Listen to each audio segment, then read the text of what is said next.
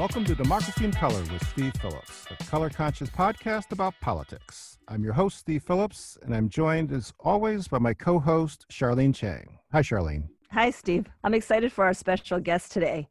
But first, you and I had talked earlier, and I know you had some reflections you wanted to share before we talked to our guest. And uh, basically, you wanted to share your thoughts on watching this pandemic unfold and the responses to it, or in many cases, the lack of responses. I'm also eager to dig into these issues with our guest. He's been friends with me and my wife Susan for a number of years. They worked together when Susan was chair of the board of the Center for Community Change, um, and it's been really gratifying to watch his rise in national politics.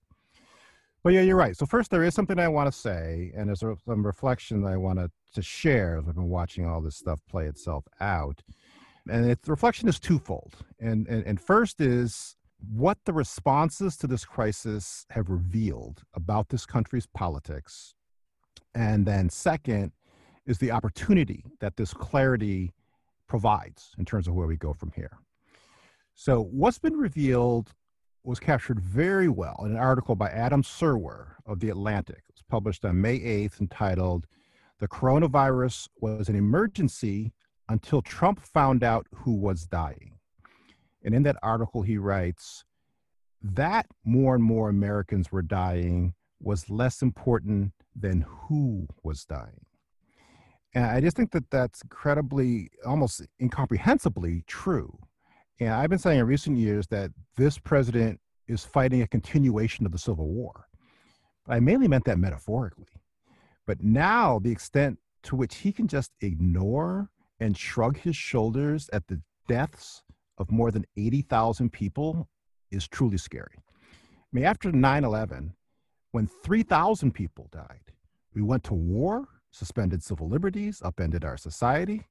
What we're having right now is like a 9 11 every single day, and the leaders just don't care. And they don't care because of who it is that's dying. And so, what that tells me is that in this country, we are not playing by the same set of rules.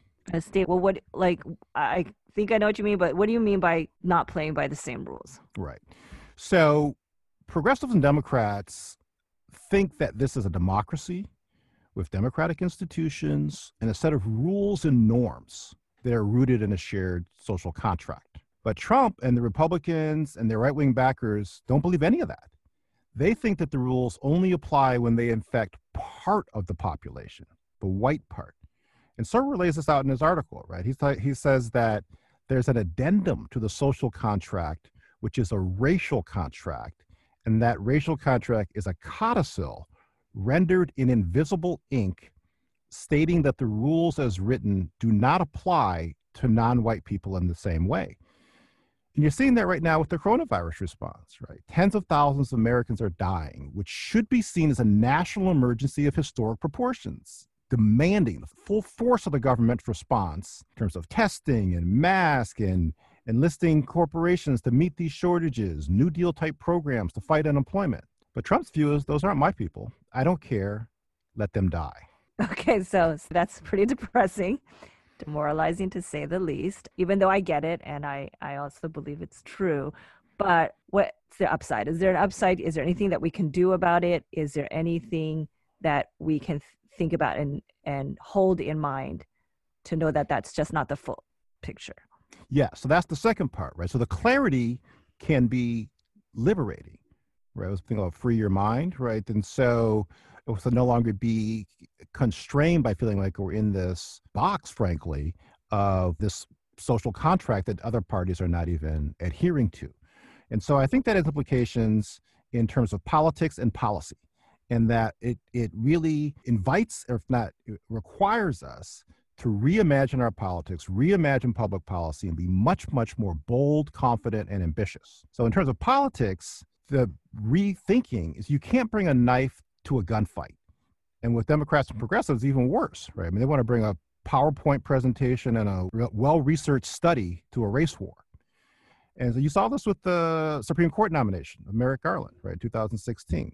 There was a vacancy. Obama nominated Garland, and the Constitution says that the Senate must take up that nomination. But Mitch McConnell basically said, F you, not when there's a black president, and Democrats didn't know what to do about it. So we have to stop trying to persuade and change the minds of people who are trying to kill us and who we now see every day are perfectly content to watch thousands and thousands of people die as long as the majority of them don't look like them. So, what we need to do is focus on building and taking power, winning elections, elevating the right leaders, strengthening organizations, and pursuing reforms that translate our population majority, and it is a majority, right? Ron Brownstein touched on that when we had him on the podcast. Translate our population majority into a governing majority. And what about policy? Can you talk a little bit about that? And so, yeah, similarly with policy, and I think that's going to be, we need to start doing that now, but also particularly if things go well in this fall election, is that I still remember 2009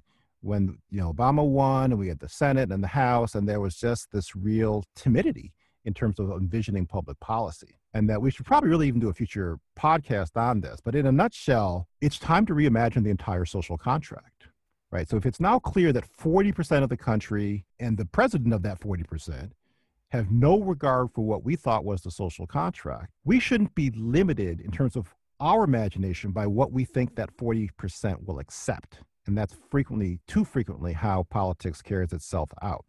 We need to be as big and bold in our thinking as possible and find the most exciting and inspiring and hopeful developments in the country, lift those up as examples of what's possible, and then illuminate the path for the entire country over the next several years. Healthcare is a human right, free higher education, guaranteed income or universal employment, Green New Deal, zero carbon emissions by 2050. We have to start that conversation now and continue that work for the next several years. It's going to take many years to dig out of the hole that this uh, president has created for us. But the intensity of this moment and this crisis does demand thinking and plans and imagination that are commensurate with the scale of the problem that we're facing. That's definitely a helpful reminder. I think it's really easy to get mired in just thinking about exactly what's happening right now. But when we start to think about the bigger picture and talk about what can be the upsides of what we're all going through now as a society, I just think that really helps make feel a little less depressing and more hopeful.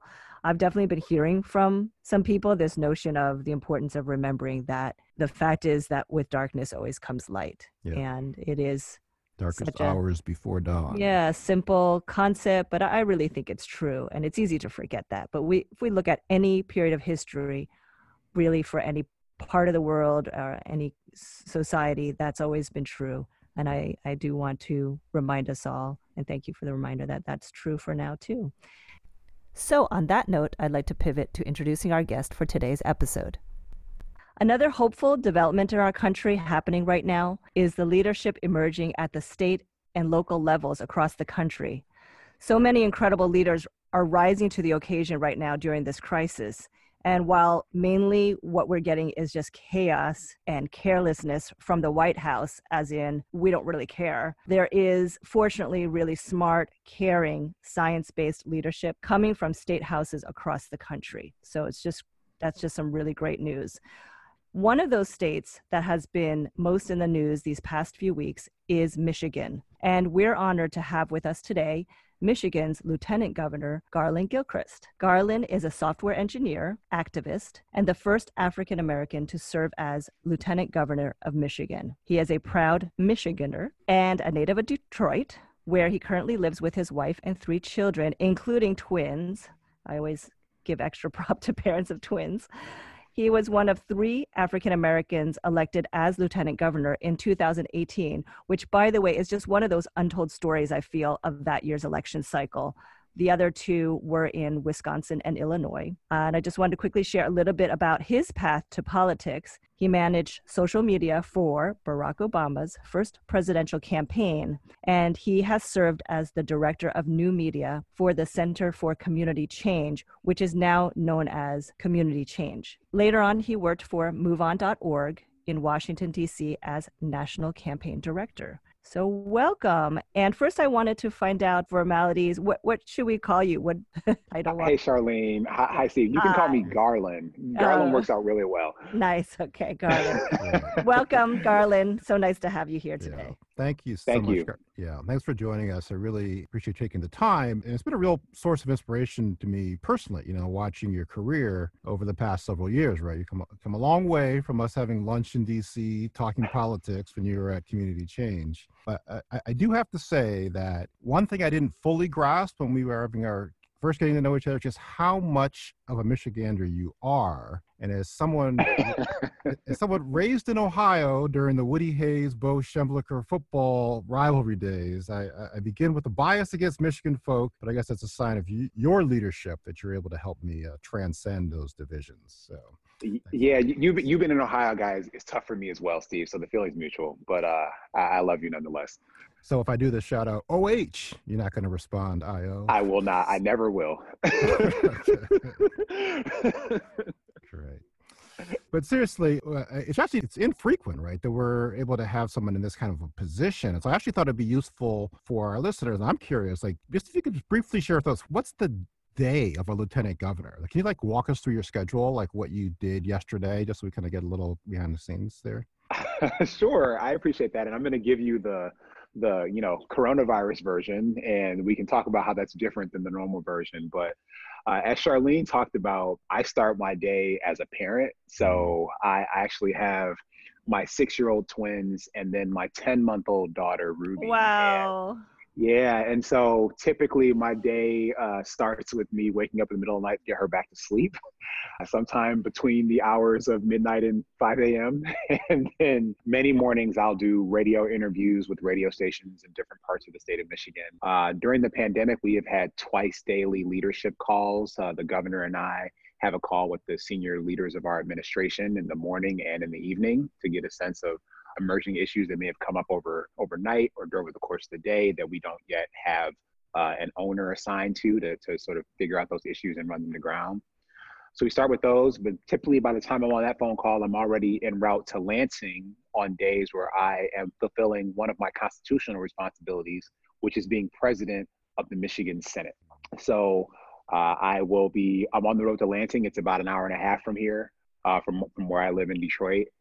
And to preside over this, the Senate, I cast a tie-breaking vote if, if there ever is a 19 to 19 tie in our 38 member Senate. But beyond that, I'm the parliamentary officer. So literally, I swing a gavel every day, try to make sure that people are doing what they need to be doing on the floor, that they're following uh, House or Senate rules, that they're following the Constitution. All these things are my responsibility during Senate session. And we can get to some of the you know, uh, unfortunate events that have happened in recent Senate sessions in Michigan uh, in a little bit. In the midst of uh, in the midst of Senate session, um, we may when when we have a break for recess or for the caucuses meeting as a caucus, I'll go back into my office in the Capitol and I may take other meetings or have phone calls or Zoom calls or anything like that. Uh, but after Senate session is done, these days I'm typically uh, getting back out of there and coming back home to Detroit because mm-hmm. uh, I'm married to an amazing woman who is uh, works in, for the Detroit Public Schools Community District as, as a curriculum, the, the leader of curriculum for social studies for Detroit. Wow. And so she is like completely overworked right now, frankly, um, right. doing so many things. And so I get back home so I can be useful to her as we're both trying to manage the fact that our first graders still need to learn things and that we have a baby that needs to be entertained and stuff like that. So we're kind of trading off conference calls, video conferences, children. I just got finished uh, doing doing math with my son, for example, before sitting down to talk with you guys. And our evening will continue with uh, you know getting dinner made, but also one of us is probably on the phone while dinner is happening, or, or mm-hmm. right before it or right after it. And then um, one I may have some media uh, in the evening again with either local or national, and then we'll close the day with a, a leadership call with our team uh, and then that's how we wrap up. And then I typically will, one of us is putting the, t- the twins to bed while the other one's trying to put the baby to bed. And then we fall asleep on the couch. And that is the day in the life of Lieutenant Governor wow. of the state of Michigan right now. I'm, I'm like tired just listening. just, I mean, big props. I Steve knows I talk a lot about how hard it is to be parents right now, but really big props to both of you. I mean, thank you so much for sharing that. Okay, I'd like to have us turn right now to find out how Michigan has been dealing with the pandemic. Can you first fill us in on when you and the governor first realized the scale of this crisis and what were some of the initial steps that you took? Sure. So the first positive test results for the coronavirus in Michigan actually happened on March 10th, which was also the night of our presidential primary oh, here. Wow. So um, the coronavirus obviously was something that was present in the country and present in our minds before then. And so we actually, our uh, state health department has its own emergency operations center that is a subset of our state emergency operations center. And that was actually activated for monitoring purposes during the first week of February. So we tried to make sure that we had the capacity to be able to know when this would ultimately come to Michigan, knowing that it, it inevitably would. Um, we started that on February the 3rd. So just trying to pay attention, trying to see, get a sort of survey of our public health infrastructure as best we could without having it be really tested yet. And so it was literally like the day before the primary on March 9th. You may remember the last normal presidential campaign rally yeah. probably of 2020 was held in Detroit, Michigan at Renaissance High School with Joe Biden and Kamala Harris and yeah, Cory Booker and right. Gretchen Whitmer, myself. We all that were there. It just seems like so long ago. yeah. Um, but so so what happened in the next day? We have the primary and voting is happening. The polls closed at eight. We got a call at about 9:30 that there had been two positive test results. Uh, then the governor went to State Emergency Operations Center and did a press conference at 11 o'clock that night. Oh, and wow. since then, nothing has been the same or has been like anything else in the history of the state of Michigan, frankly. And so uh, we've seen a really just you know just dangerous level of growth of the of the virus that has spread through communities in our state, particularly here in my hometown of Detroit. It's virtually impossible to talk to someone in the city who doesn't know someone directly impacted. I've lost 19 people to this virus, including a, a state senator, former state senator Morris Hood III, who passed away last night Oh my God. Um, from so COVID 19. Uh, amazing human being, amazing man. His family has a great history of public service to the city of Detroit, the state of Michigan. So this is something that's really real and present, and thousands of people, unfortunately, in our state have tested positive, have had to be hospitalized, and have passed away. And so we've been trying to be as frankly decisive as early as possible. We're blessed to have some amazing public health professionals here, and I think I want I want to note because I think it's important Michigan actually has the most diverse leadership team of people making choices uh, on behalf of Michiganders. Uh, we have Governor Gretchen Whitmer, whom I know y'all are familiar with, mm-hmm. um, myself in my position, and then the chief medical executive, the person who's driving the public health response in the state of Michigan, is a black woman named Dr. Joneigh Khaldun. And I think wow. that's notable mm-hmm. because when you're looking at the ways that the state of Michigan has responded and how that response has been different, part of that has been because the scale of the problem has been so much, particularly in terms of the mortality but also the fact that Michigan is the only state that has taken a statewide approach to responding to and addressing the racial disparities evident in the mortality rate of COVID-19. Mm-hmm. That I'm the chair, I'm the chair of this coronavirus task force on racial disparities. And I, and I say that because representation matters. And, and I know Steve and Charlene, I don't need to convince you of this, but who you elect matters and their life experiences matter and how they, the lenses that they apply to problem solving matter. And not only my lens as an engineer and a problem solver and a former software guy and a community organizer, but my lens as a black man living in Detroit, the epicenter of this pandemic in our state, is part of why it bubbles up that we need to have a, a full throated statewide administration level response to this, to how this is hitting different communities differently. So that's been something I've been really focusing on. But we've been trying to do our best to make sure our healthcare system doesn't get overrun. And we have seen a plateau in terms of the rate of growth of the number of new positive cases as we've ramped up testing capacity significantly. We've seen a slowdown in the rate of growth of the deaths per day, which you know, thank God that's happening. Right. And so we've begun to think about what are the metrics and measures of our public health infrastructure, of the ways that cases and deaths are developing that can help us think about putting in place a plan for re-engaging certain activities, but right. doing so in a way again that's mindful of the fact that this pandemic does not hit every community differently, and especially when we're talking about communities fighting persistent poverty. You know, black folks living in the city of Detroit who can't afford to buy hundreds of dollars worth of groceries so they don't have to go to the grocery store for a month, right. but instead have to not instead have to get on the bus because 30% of us don't have a car. So you have to get on the bus two, three, four times a week to go to the grocery store. And you're increasing your risk of exposure because yeah. you have to get on the bus. You got to, you and the, the, bus driver's risk of exposure is increased, and that's more likely to be a black person. Right. The people working at the grocery store are, are likely to get exposed, and that's a black person. And we're trying to make sure we can put in place things to, to deal with that as well. Right. So that you mentioned this the state medical examiner. Is that her the title? Her, her the chief medical the chief, chief, medical executive. Chief medical executive. How long has she been in that position? We appointed her, I think, three months into our administration. I see. So she's an appointee of you guys winning in 2018. Yes, that's, that's right. That's right. Elections have consequences. Yep. So what were the steps that you took? You guys officially put in place to try to deal with this.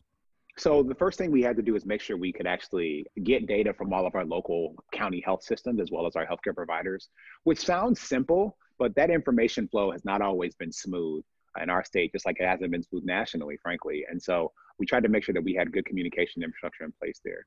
We also, frankly, uh, had to fight and, and argue with the Trump administration to get testing capacity here in the state of Michigan, which we're still wrestling for, like mm-hmm. pretty much every other state is wrestling for. We want to be able to do 450,000 tests this month. Um, and we're going to be able to hit that finally because FEMA has seen our, our plans and, and has, has begun to support us, but that wasn't an inevitability, especially early on. So what we tried to do was focus on, um, you know, the, our, our municipalities that had the wherewithal. Uh, we enabled them to be able to, to work to secure uh, resources and testing kits as we were trying to do so at the state level and deploy them, you know, focusing on the, the places that were most densely populated in the state because that's where uh, a lot of times this virus seemed to pop up in other states and places that were densely populated. Detroit is kind of a world gateway through our airport, and so we knew that that could be a potential uh, place for for cases to come in. So we focused on Southeast Michigan as well as our population centers in Grand Rapids, Michigan, on the west side of the state, and we were able to observe that the cases seem to be growing, but they also seem to be spreading into other parts of our, our state. We have 83 counties, and right now 79 of them have the presence of COVID 19 in a confirmed way. So we've been working to make sure that we could monitor not only where we have positive cases, but then also increase our testing capacity by changing our testing protocol so we could test more people. We started out only testing people who were sick. We moved to testing people who had severe symptoms to people who had mild symptoms. We're pretty close to being able to test everyone who needs one, regardless of their level of symptoms. And that's really important because in order for us to really um, deal with some of the medical bias that may be present in testing decisions or treatment, we need to remove that at the choice point about whether a person can get tested. And we've seen some of that as well here in the state of Michigan. And, and Dr. Khaldun, one of the actions that she took was writing to medical professionals in the state of Michigan and letting them know that that bias could have been present in their choices and to think about that when they're making choices going forward. Right. And so you you do have a statewide shelter in place order, is that right? We have a statewide stay home, stay safe order that is now talking about safer at home. And I, and I, and I use that distinction because you know, we never said people couldn't go outside. Right. Um, we, you know, what we said is that people need to do everything that they can to limit their their trips outside of their homes. They could still go to the grocery store. They could still take a walk with their children, which parents know in this case in this time is really important for your kids to be able to get outside and get some fresh air. But we wanted people to avoid gatherings. We, we before we took the stay home, stay safe approach, we had um, you know placed severe limits on gatherings, places of public accommodation, restaurants, bars, libraries, etc to limit those things. We also did things to limit traffic in where there are vulnerable populations like nursing homes. We limited visitors in nursing homes and non-medical um, visitors to hospitals and things like that. So this all built up to the stay home, stay safe order, uh, which is still in effect um, with a few a few changes that have been made along the way as we've sort of observed how the virus has been changing in our state. Right, and so then it hasn't been without controversy, right? You could talk, you know, the president, you know, tweeting at you guys, and then you had this protest recently, right, where you have people showing up at the Capitol with guns. We're actually going to play a short clip of some of that protest.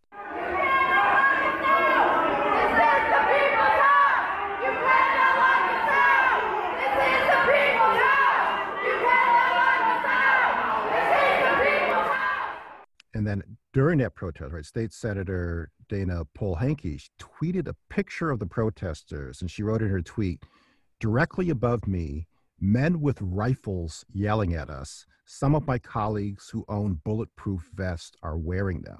And I just have to say, I've been following politics for a long time. It's the first time I've ever heard of legislators wearing bulletproof vests. So, how is that kind of played itself out in terms of impacting that's the whole dynamic of what you guys are, are, are trying to do within the in the state capitol?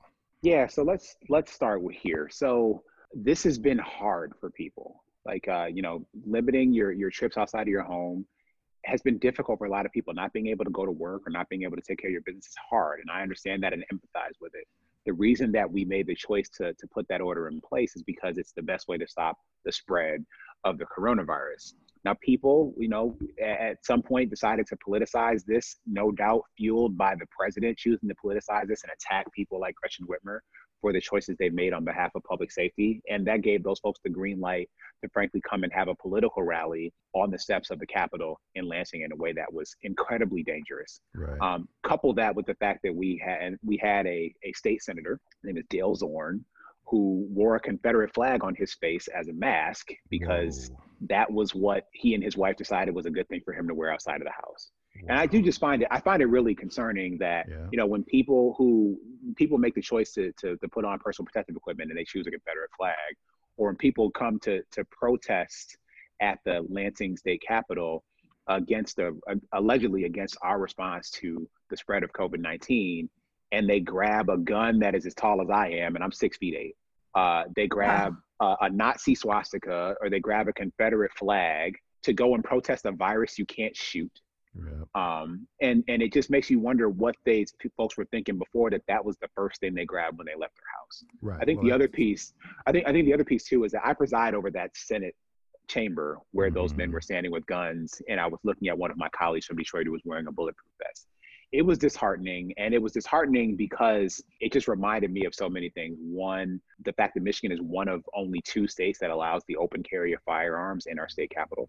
And the fact that let's just say if it wasn't a bunch of you know white men with big guns coming to our capital if it said it was a bunch of black men with big guns coming to the capital that's right. that's that could have gone very differently. And and that that is just that's a dangerous that's a dangerous reality um, that we also uh, need to deal with uh, in our state and in our society so uh, what it's what it's made me feel, Steve, is that I know this is hard. I know people are anxious, but I'm concerned that people in the in the face of that anxiousness have chosen to do other things that are incredibly dangerous. And right now, we need to minimize the risk that we're putting to people's health and safety. And that's certainly what the governor and I are trying to do. But that has not been the case uh, for all these people. And I think that, frankly, our you know some of our Republican leadership in the legislature, which both chambers are run by the Republicans, um, have not been as accountable about this as they need to be. Right. Well, that's yeah. I want to, to highlight for folks. It's just as a historical matter when the Black Panthers carried guns into the California Capitol, right back in the I think it was late '60s, early '70s. Like you know, really terrorized much of the country. They changed all these laws, et cetera. And then now we have the you know flip side of that but i want to actually ask you about the other side of this. i'm clearly right we're in this extremely racially polarized situation in the country the president's fanning the flames of racial resentment talking about the china virus and all of that but the other side is that i think that democrats sometimes underestimate the capacity for whites to rise to the occasion. The Republicans kind of overestimate sometimes the amount of susceptibility to fear mongering. So I'm curious how that has played out for you guys. You, you said you were the you're one of the first or only states in the country to have a, a racially explicit task force. What has that been like in terms of getting support from the more progressive whites within either the government or the state for those types of efforts? So the support has been overwhelmingly positive. You know, when you're talking about folks willing to rise to the occasion, we're overrun with ideas and, and offers for people to help deal with this and, and recognizing that this is a task force that needs to do two things at once. It needs to act in real time because people are getting sick and losing their lives every day. And it needs to fit into the larger effort of how we are responding to racial disparities that are present in health outcomes, and education outcomes, and economic outcomes, and that have been present for generations that we need to address and ultimately eradicate. And so folks have been very, very uh, receptive to that and and so that I felt quite supported as the chair. The, the, the set of people that we put together, both on the science side in terms of the epidemiologists and public health experts and medical doctors and infectious disease experts, but also the folks on the community side, our faith leaders. Uh, we have organized labor represented on the task force because so many people who are working in those jobs to protect and sustain life are uh, low wage union members. We have education at every level, K 12, um, higher education, community colleges. We have parents, young professionals. We have people represented across the board. And it's been a diverse cross section of, of, people from, from the, all around the state of Michigan, all the way up north, uh, all the way in the Upper Peninsula and then the west side of the state and the northern part of the Lower Peninsula. And so I think the, the reception has been pretty good because we, we've made the case for it. I mean, Michigan was one of the first and still is one of the sad few states to actually report out its coronavirus test results along racial and ethnic lines. Right. The fact that every state is not doing that means that every state does not literally have the lens through which to possibly observe this challenge. Yeah. And it's also true that this, the federal government does not consistently or, nor comprehensively report demographic data from the CDC or the National Institutes of Health. So one of the one of the members of the task force, Congresswoman Brenda Lawrence, who represents Michigan's 14th district, uh, which has parts of Detroit, uh, she's called on the CDC and the NIH to do just that um, for example. And that's been another one of the actions that we've taken as a group, you know, sort of having her back as she made that call. So I, I think that we've seen people really support this effort, just like we've seen the overwhelming majority of people in Michigan you know, do what they can to stay home and stay safe mm-hmm. because they recognize that it keeps them safe, it keeps their household safe, it protects the people who are stepping up so courageously to to work right now because they have to. And, and I think that that support's been again mirrored in the support for the task force. You know, I actually want to I want to pivot to politics on this front of how people respond or don't respond. And that's actually one of the reasons I really was glad that we could have this conversation with you specifically, Rick. Because and we've talked about this on a prior podcast I mean, it's it really is not hyperbole to say that the entire Democratic presidential nomination turned on all these Democratic voters in other states trying to predict what voters in Michigan would want in a candidate. And there was even polling right in in Iowa where they asked these I, Iowa voters, uh, "Do you think that a white male candidate would have an easier time or harder time? Black candidate, uh, woman candidate?" And that white male overwhelmingly said, "Oh yeah, much easier time." Black and, and female candidates would have a harder time. So this is all premised on a guess about how voters in the Midwest in general, and Michigan being one of those states, would respond in light of Trump winning, you know, Michigan, Wisconsin, and, and, and Pennsylvania. And so what's so fascinating is how that conventional wisdom is both wrong and then so dem- like obliterated in, in Michigan in 2018. Right? You guys won all five constitutional offices, did not have a single straight white male on the ticket, African American, four women, one of the women a lesbian. So this notion about you've got to, it's, it's all, only thing that wins is a white guy is completely refuted. So how did you do that, and what was different that you guys did in 2018, the Democrats did in 2016? Well, I think Steve, it goes. I think we need to start with what people's sort of theory of change is in terms of how to win elections. And the truth is that power wins elections, mm. and power is built by people coming together and building movements.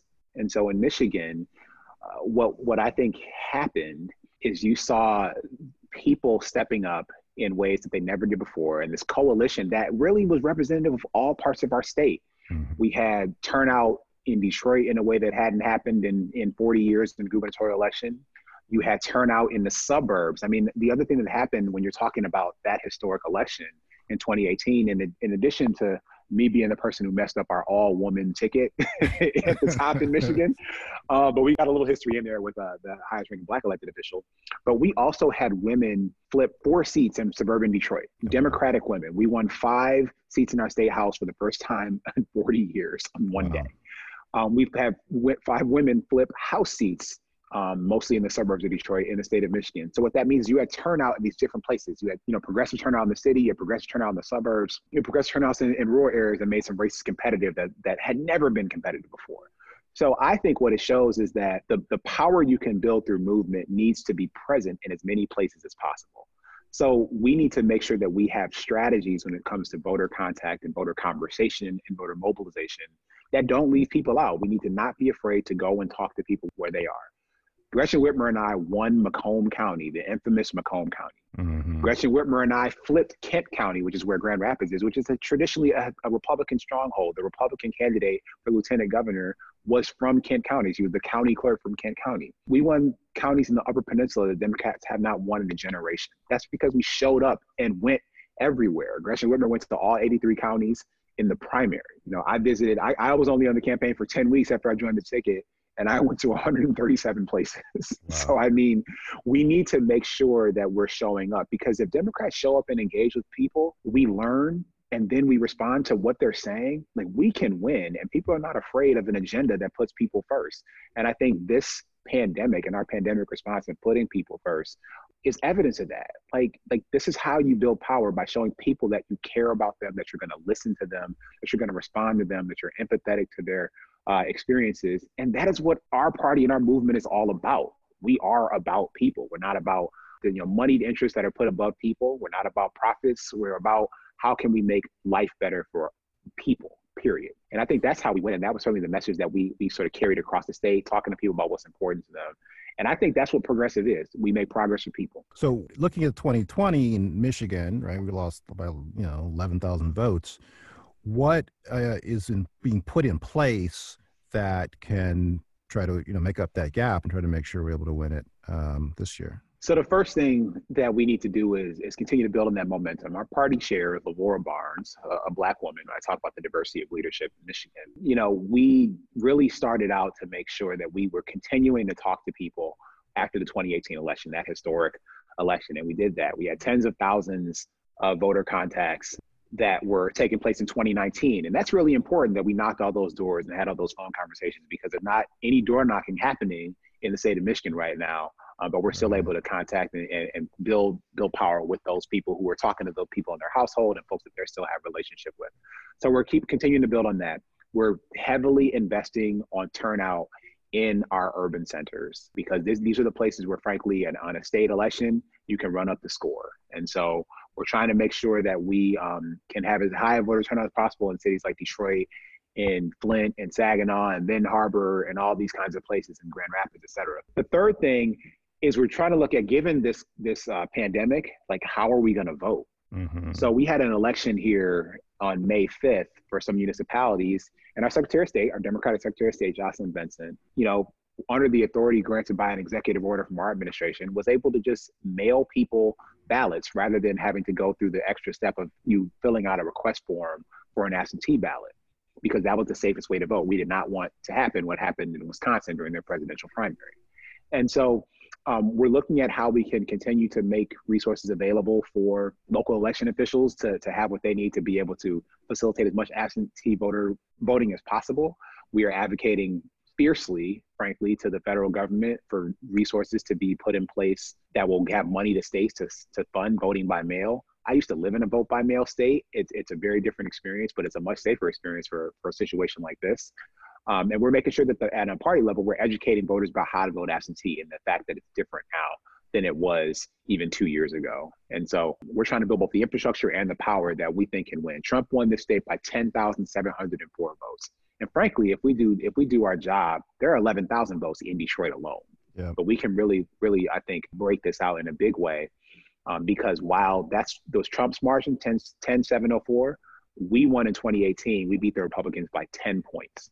So wow. this mm-hmm. can be done, yeah. and this is the momentum we're going to be able to build on to win in 2020. So Garlin, I'm going to jump in here, and I wanted to ask you another interesting aspect of that election, especially in light of discussing qualities in terms of Biden and what he should be looking at in, in terms of vice presidential candidates, and that's something that we've talked about in previous episodes, is the question of experience. And we know that you, and correct me if I'm wrong, but did not have elected office experience. And yet here you are, you are now a statewide leader and you are elected to a statewide office. And kind of think of that as like sometimes that's the kind of thing that only white guys get to do. Right. And but now you're the lieutenant governor and you've been lieutenant governor now for a year and a half and you're dealing with this historic pandemic. So I wanted to have you share real briefly what kind of skills and experience you feel you were able to draw on that have helped you be successful so far. Sure. I think the the the biggest piece has come from you know my experience as a community organizer professionally for five years showed me that the people who are closest to our problems in our society or the people who are going through those problems are also the people who have the solutions or are closest to those solutions. And so what's been critical for for my leadership has been going and being in community every single day going and meeting people where they are talking to them and listening to them. That's been the toughest part of this pandemic for me professionally is not being able to do that physically, like not have that sort of tactile engagement with people because finding other ways to communicate and engage has certainly been important. Um, but going again and meeting people where they are, hearing from them and hearing their ideas, like that's where the best ideas come from. And I learned that as a community organizer at the Center for Community Change. And so that that's been something I draw on every single day as I'm thinking about you know, how can we have the right kinds of people, the right people with the, with the experiences that are relevant to the choices that we're making at the table? So we did things like there had never been a body, for example, that allowed teachers to weigh in on education policy in the executive branch of Michigan's government. So we created one, right? And thinking about how we can again enable people with real experiences to be part of decision making processes. I think the other piece for me is I'm an engineer by training. I see a problem. I make I break it down into components and try to deal with those components and put back together a solution that works for people. And so I'm doing that every single day, um, whether it's with policy, whether it's with political negotiation or, or anything in between. I'm trying to make sure things can work best for people. Yeah. So for people who don't know, as Garlin mentioned, he's six eight. Uh, in terms of his height, and so his slogan he ran for uh, first was "Stand tall for Detroit," and then expanded out to "Stand tall for Michigan." That's uh, I have appreciated about the yeah the, the, the, the, advice the advice i had was to say something that nobody else in your race can say and very definitely nobody can say that. Very creative. Very very creative marketing and branding. I, I appreciate it too. We know you have to run so we just have one final question. We usually like to wrap up each episode with a kind of lighter personal question help our listeners get to know our guests better and normally we do ask a question, but we wanted to do something a little bit different this time, which is we're going to tell you the answer to the question and we want you to give us insight and elaborate on it.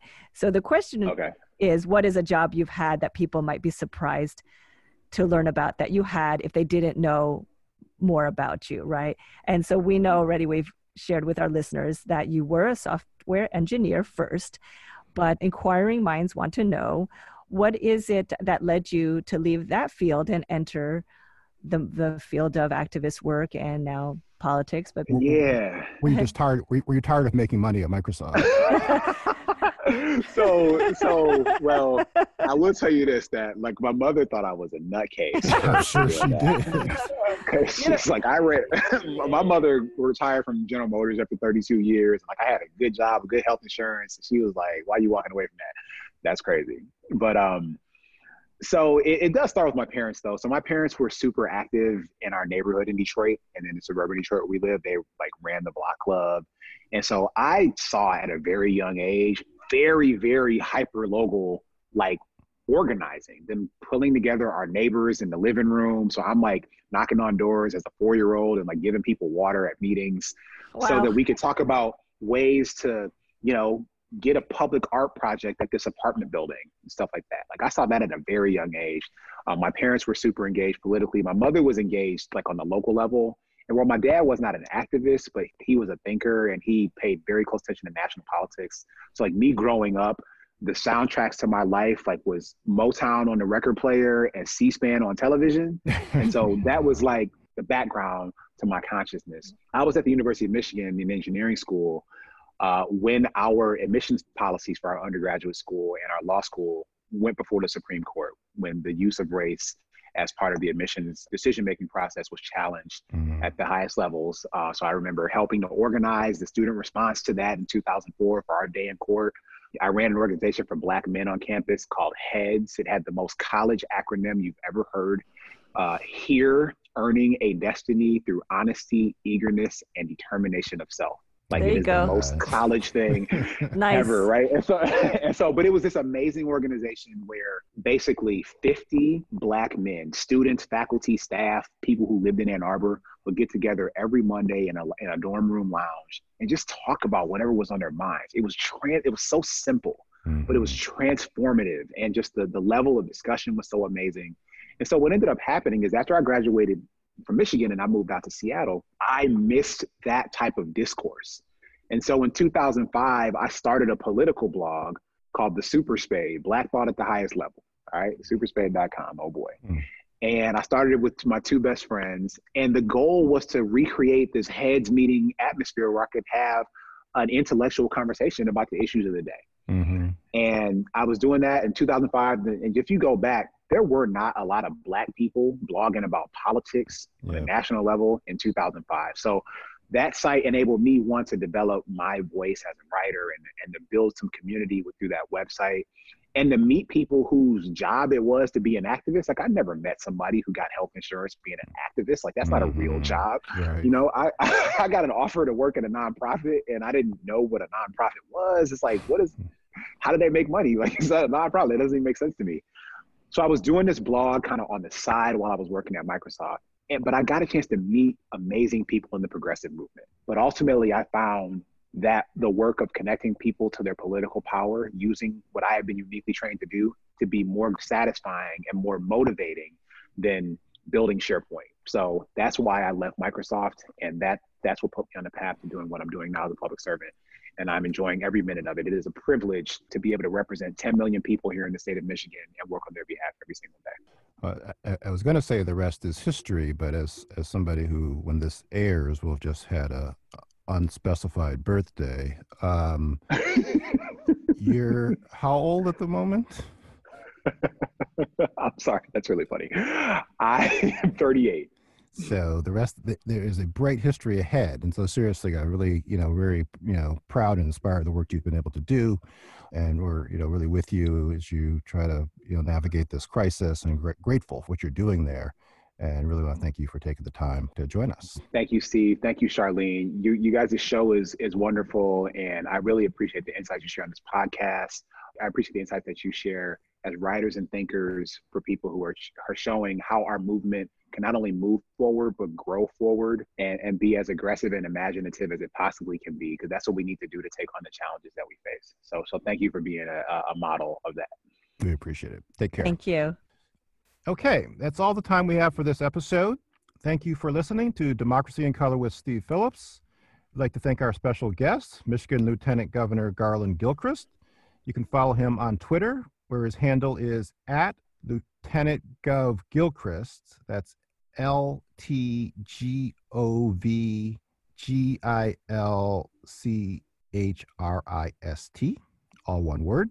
Please help us get the word out about this podcast by subscribing wherever you get your podcasts, sharing with your friends, tweeting at Democracy Color and at Steve P. Tweets.